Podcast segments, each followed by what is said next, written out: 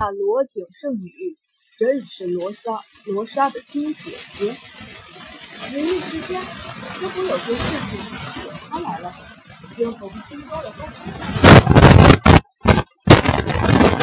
你告诉我这些有什么目的？惊鸿早已认定了眼前这人不是什么好人。还记得我之前说过，手臂上有凤凰印记的人将会拯救整个凤凰城。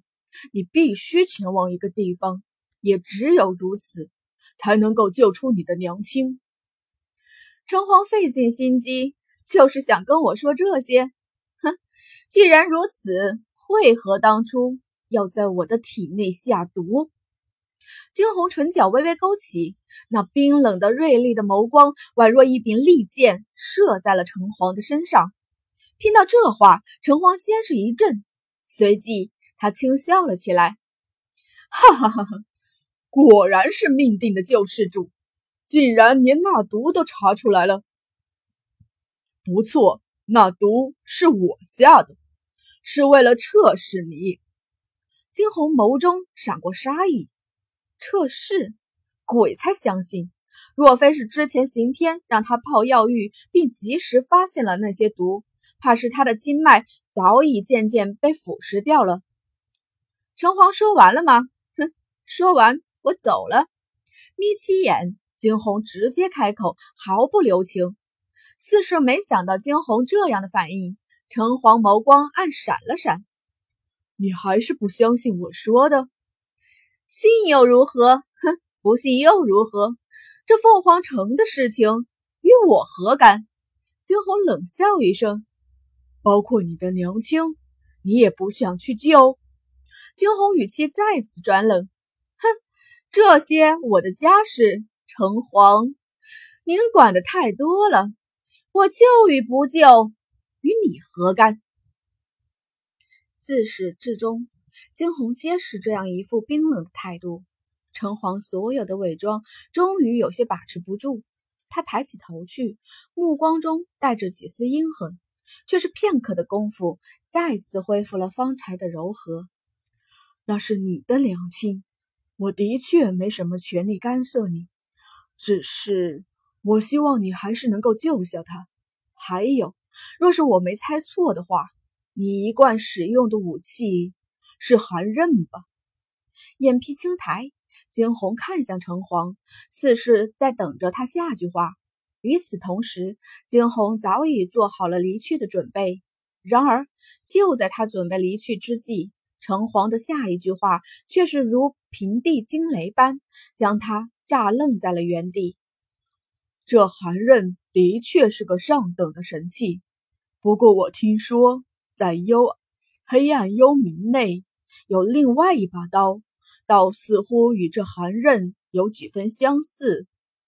嗯，叫什么来着？城隍略微一思索，而后开口：“燕刃，没错，就是燕刃。”燕刃，惊鸿的眼皮跳动了起来。早在之前他开封寒刃之时，他便曾经听小金提起这类神器，一共有五柄。他所持有的是寒刃，那么其他四个极有可能是他的姐妹们持有。不错，一定是这样。他的姐妹们肯定也都穿越了，否则他去哪里找他们？微眯着双眸，惊鸿不知在想些什么，只是那眸中的寒光越来越深刻。终于，他抬起了头来，淡淡的瞥向傲孤云天。你说的地方在哪里？傲孤云天眸中一喜，只当惊鸿是信了他的话。你确定要去？怎么不是你希望的吗？惊鸿嘲讽的一笑。他不知道这城隍是在做什么打算，只知道他不是什么简单的人，自然也肯定不是什么好人。现在他不易与他完全的撕破脸。黑暗幽冥。若是你愿意去，我可以送你过去。不必，你且告诉我如何去往那里便是。好。傲孤云天唇角处悠悠的勾起了一丝弧度。惊鸿不知自己是怎样从城隍走了出来。这一刻，他的心下满是期盼。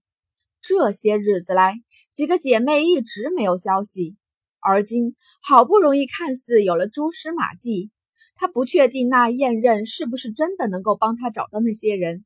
惊鸿只知道，若是不去尝试，不去寻找，那么他这辈子或许再也看不到他们了。那些曾经一起战斗的战友啊，也许他们也在找着他。